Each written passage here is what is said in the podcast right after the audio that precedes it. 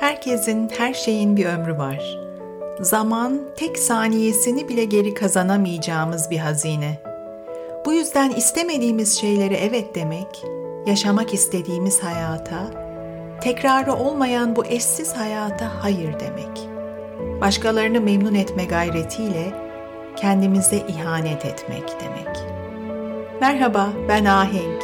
Her bölümde psikoloji, edebiyat ve felsefenin rehberliğinde insan olmanın anlamını, hayatın anlamını ve mucizevi beynimizi keşfe çıkacağımız Mutlu Beyin podcast'ine hoş geldiniz.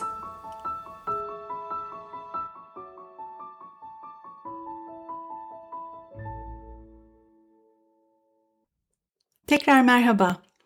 Soğuk, rüzgarlı ama günler sonra nihayet güneşin çıktığı bir kuzey sabahından sesleniyorum size. Daha önce kısaca değinmiştim. Yaklaşık 6 yıldır Hollanda'da yaşıyorum. Hollanda'nın güneyinde Lahey'in hemen kıyısında Wassenaar yaşadığım şehir. 25-26 bin nüfuslu epey küçük bir yer burası ama ülke tarihinde önemli bir konuma sahip. Hollanda kraliyet ailesi burada yaşıyor bir özelliği bu. Bir başka tarihsel önemi 2. Dünya Savaşı ile ilgili. 1944'te Almanlar ilk kez yeni bir silah kullanmışlar balistik füzeler. Tarihte ilk defa savaşın bitimine doğru kullanılmış bu silahlar ve Naziler Londra'yı hedef alan bu ilk füzeleri Wassenaar plajından fırlatmış. Bisikletle şehre 20 dakika uzakta bir plaj bu. Wassenaar ormanlarından çıkıp mevsimi ise eğer lale tarlalarının arasından geçip kum tepelerini aşarak ulaşılan geniş upuzun bir kumsal.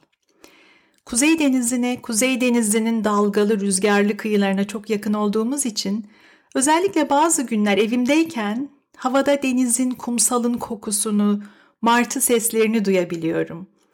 Hayalimde dalgaların sesini bile işittiğimi hissediyorum bazen. Bu rüzgarlı sabah da onlardan biri. Evet, podcast'in önceki iki bölümü duygular ve duyguların sorumluluğu hakkındaydı. İnsan ruhunun rüzgarlı doğası. Zihnimizin manzarası, düşünce ve duygu dünyamız sıkça gökyüzüne ve hava durumuna benzetilir. 1700'lerin sonunda yaşamış bir İngiliz ressam var John Constable, gökyüzü duygu doludur diyor. Ne kadar güzel ve doğru bir tanım. Hakikaten gökyüzüne baktığımızda renklerin, ışığın, gölgelerin, bulutların tıpkı duygular gibi bir anda belirip kaybolduğunu, yer değiştirdiğini, bazen tüm manzaranın tek bir renge boyandığını, bazen bulutların iç içe geçip bütünleştiğini, birbirinin içinde eriyip kaybolduğunu görebiliyoruz. Hiç durmadan değişen, hareket eden bir resmi var gökyüzünün. Tıpkı duygularımız gibi, zihnimizden gelip geçen düşünceler gibi.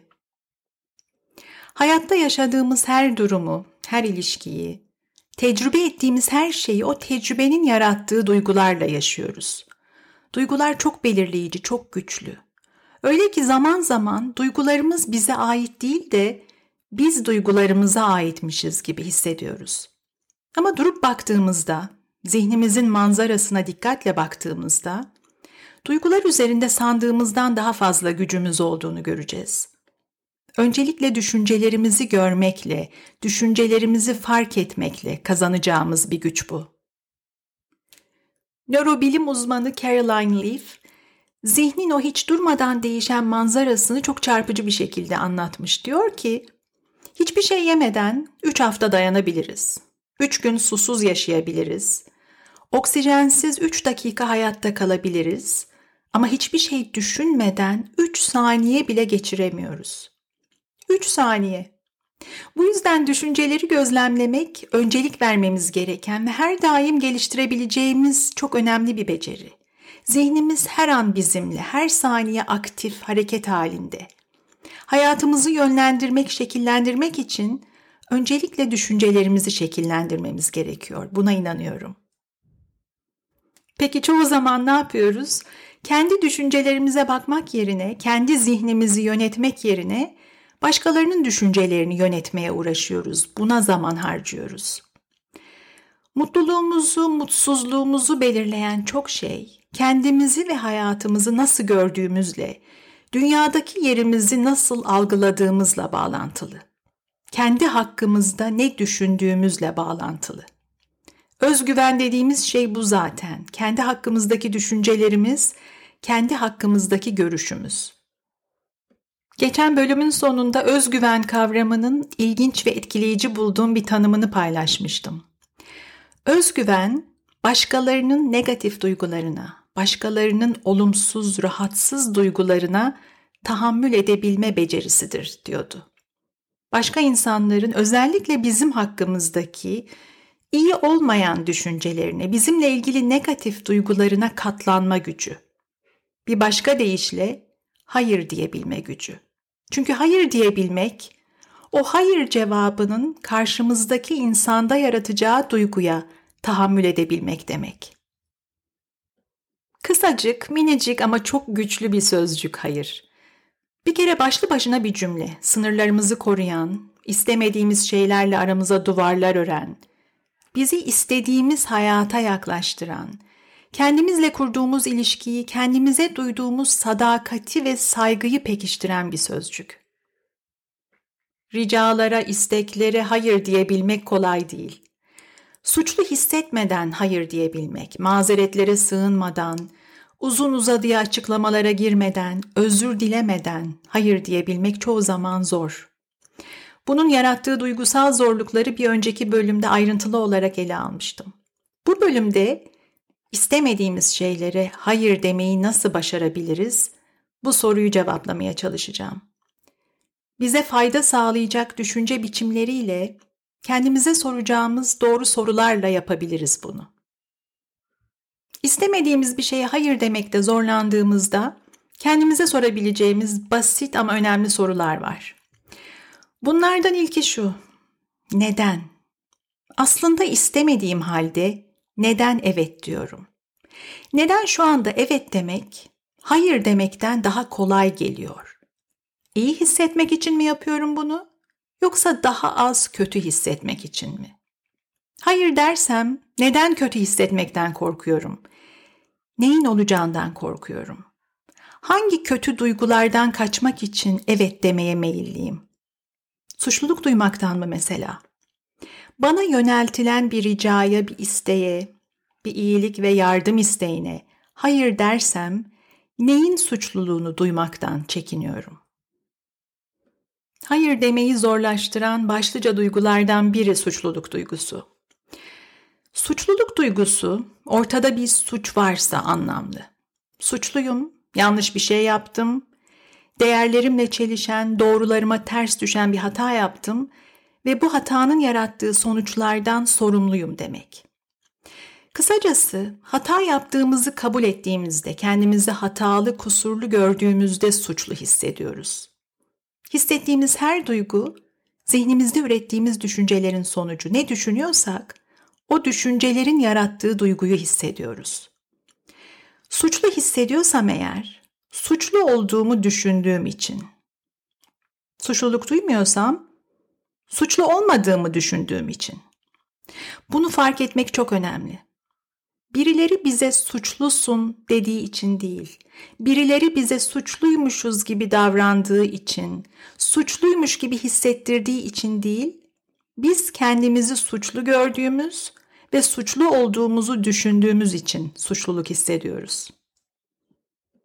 İstemediğimiz bir şeye hayır dediğimizde, bir ricayı reddettiğimizde, bir talebi geri çevirdiğimizde suçlu hissediyorsak eğer, bu duyguyu yaratan karşımızdakini reddetmenin bir suç olduğunu düşünmemiz.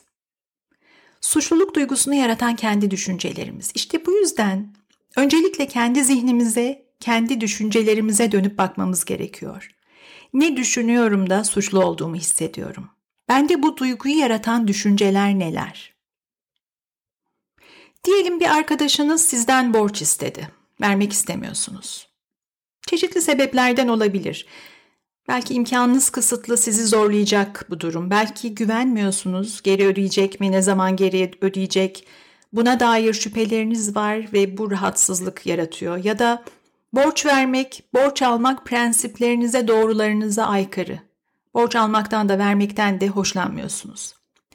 Kısacası sebepleriniz var Ama hayır demek yine de zorluyor sizi. Arkadaşınıza karşı suçlu hissediyorsunuz.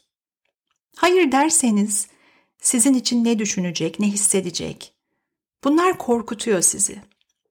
İstemeden evet dediğimiz her şeyin gerisinde bir korku var. Suçluluk duymaktan korkuyoruz, sevilmemekten korkuyoruz, hakkımızda kötü düşünülmesinden korkuyoruz. Hep bir şeylerden korkuyoruz ve bu korkuyla evet diyoruz.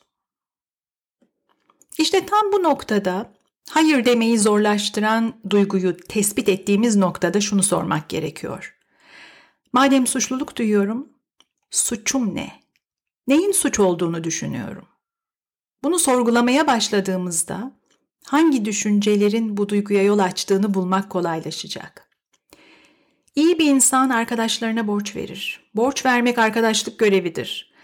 Borç vermezsem bencillik etmiş olurum. Onu reddedersem kalbi kırılır. Hayır dersem beni artık sevmez, arkadaşlığımız bozulur, zor durumda kalır. Kim bilir ne düşünceler çıkacak yüzeye. Duyguyu yaratan düşünceleri tespit ettikten sonra sıra gelecek o düşünceleri sorgulamaya. Borç vermek bir arkadaşlık görevidir mesela. Doğru mu bu? Sizin için doğru mu? Kendi hayatımızdaki doğruları yalnızca biz belirleriz. Bu yüzden istemeden evet demek aslında doğru bulmadığımız şeylere evet demek. Kendi doğrularımıza, kendi değerlerimize, hayatta yaratmak istediğimiz sonuçlara hayır demek. Çok önemli bir başka nokta şu. Evet ve hayır uzaktan baktığımızda birbirinin tam zıttı ve eşit ağırlıktaymış gibi görünen iki cevap ama aslında hiç öyle değil. Evet ve hayır eşit ağırlığa sahip değil.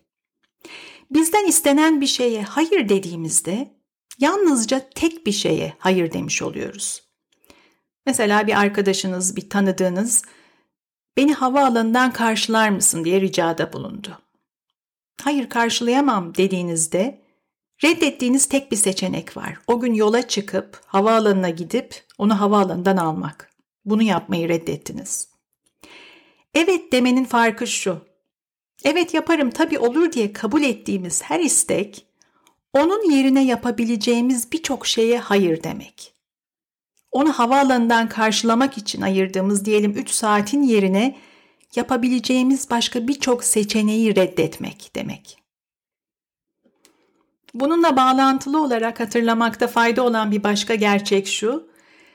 Zamanımız ve enerjimiz kısıtlı ve hayat kısa. Hepimizin bildiği çok temel bir gerçek bu ama unutuyoruz bunu. Herkesin bir ömrü var. Yaşayacağımız günler sınırlı. Zaman tek saniyesini bile dönüp geri kazanamayacağımız bir hazine. Bu yüzden zamanımızı nasıl kullanacağımıza karar vermek bizim bileceğimiz iş ve en doğal hakkımız bu. Birileri bizden zamanımızı istediğinde çok değerli bir şey istiyor aslında. İsteklere, ricalara evet veya hayır demek önemli kararlar. Zamanım kısıtlı, zamanım değerli. Bunu zihnimizin bir köşesine ışıklı bir tabela gibi asıp sık sık hatırlamak gerektiğine inanıyorum. Çok güzel bir söz var. Zamanınızı korumazsanız eğer çalınır diye. Zamanı korumayı öğrenmek de bir beceri. Özellikle gelecek zamanı korumak daha zor. Bizden istenen şey hemen şimdi yapmamızı gerektiren değil de geleceğe ait bir beklenti ise hayır demenin şimdi yaratacağı rahatsızlıktan kurtulmak için evet demeye daha meyilli oluyoruz. Önümüzdeki hafta, bir ay sonra, üç ay sonra şimdiden o geleceğe baktığımızda peki yaparım tabii olur demek kolay geliyor ama yanıltabiliyor bizi. Bu yüzden kendimize soracağımız bir başka faydalı soru şu. Benden istenen bu şeyi şimdi yapmam gerekseydi yapmak ister miydim? Eğer cevap hayırsa büyük ihtimalle zamanı geldiğinde gelecekte de istemeyeceğiz. Tam da bu sebepten ötürü bize fayda sağlayacak bir başka yaklaşım cevap verirken acele etmemek, bir nefes alıp düşünmek. Cevap verirken, hayır demeye çalışırken karşılaşabileceğimiz bir başka tuzak mazeretler. Dürüstçe hayır demek yerine mazeretler öne sürmek. Mazeret, bahane, bir şeyin gerçek sebebini gizlemek için uydurduğumuz sebep. Her mazeret bir yalan aslında. Bize geçici olarak duygusal güvence veriyor, rahatlık veriyor mazeretler ama gerçek bir güvence değil, aldatıcı. Bir kere her mazeret manipüle edilmeye açık. Aslında hiçbir zaman yapmak istemediğimiz bir iş için maalesef bu hafta çok yoğunum diye bir bahane öne sürdüğümüzde o zaman önümüzdeki hafta yapalım diyebilir karşımızdaki kişi mesela. Nasıl tek bir yalan başka yalanlarla beslenmeye, desteklenmeye ihtiyaç duyuyorsa, mazeretler de başka mazeretlere eklenerek tutunmaya çalışıyor. Her mazeret kafamızın içinde gereksiz bir gürültü yaratıyor. Zaman kaybı, enerji kaybı, zihinsel ve duygusal olarak birer külfet mazeretler. Bu yüzden net ve kararlı bir şekilde ve kesin bir dille hayır demek, duygusal olarak esas güvenceyi yaratacak olan bu. Tabii en önemlisi şunu akılda tutmak. Hayır dediğimizde karşımızdaki kişinin vereceği tepkiyi kontrol etme imkanımız yok. Başkalarının zihnini yönetme imkanımız yok. Hiç kimse reddedilmekten hoşlanmıyor. Hiç kimse hayır cevabını duymaktan hoşlanmıyor. Biz de hoşlanmıyoruz. Özellikle bizden evet cevabını işitmeye alışmış olanlar için reddedilmek fazladan rahatsızlık yaratabilir. Hayır diyeceğim ama üzülmesin, darılmasın, bana kızmasın, duyguları incinmesin, beni yine de sevsin. Bunları sağlamaya çalışmak boşuna bir uğraş. Bizim kontrolümüz dışında. Kontrol edebildiğimiz yalnızca kendi zihnimiz, kendi davranışlarımız. Nasıl biri olmak istediğimize biz karar veriyoruz.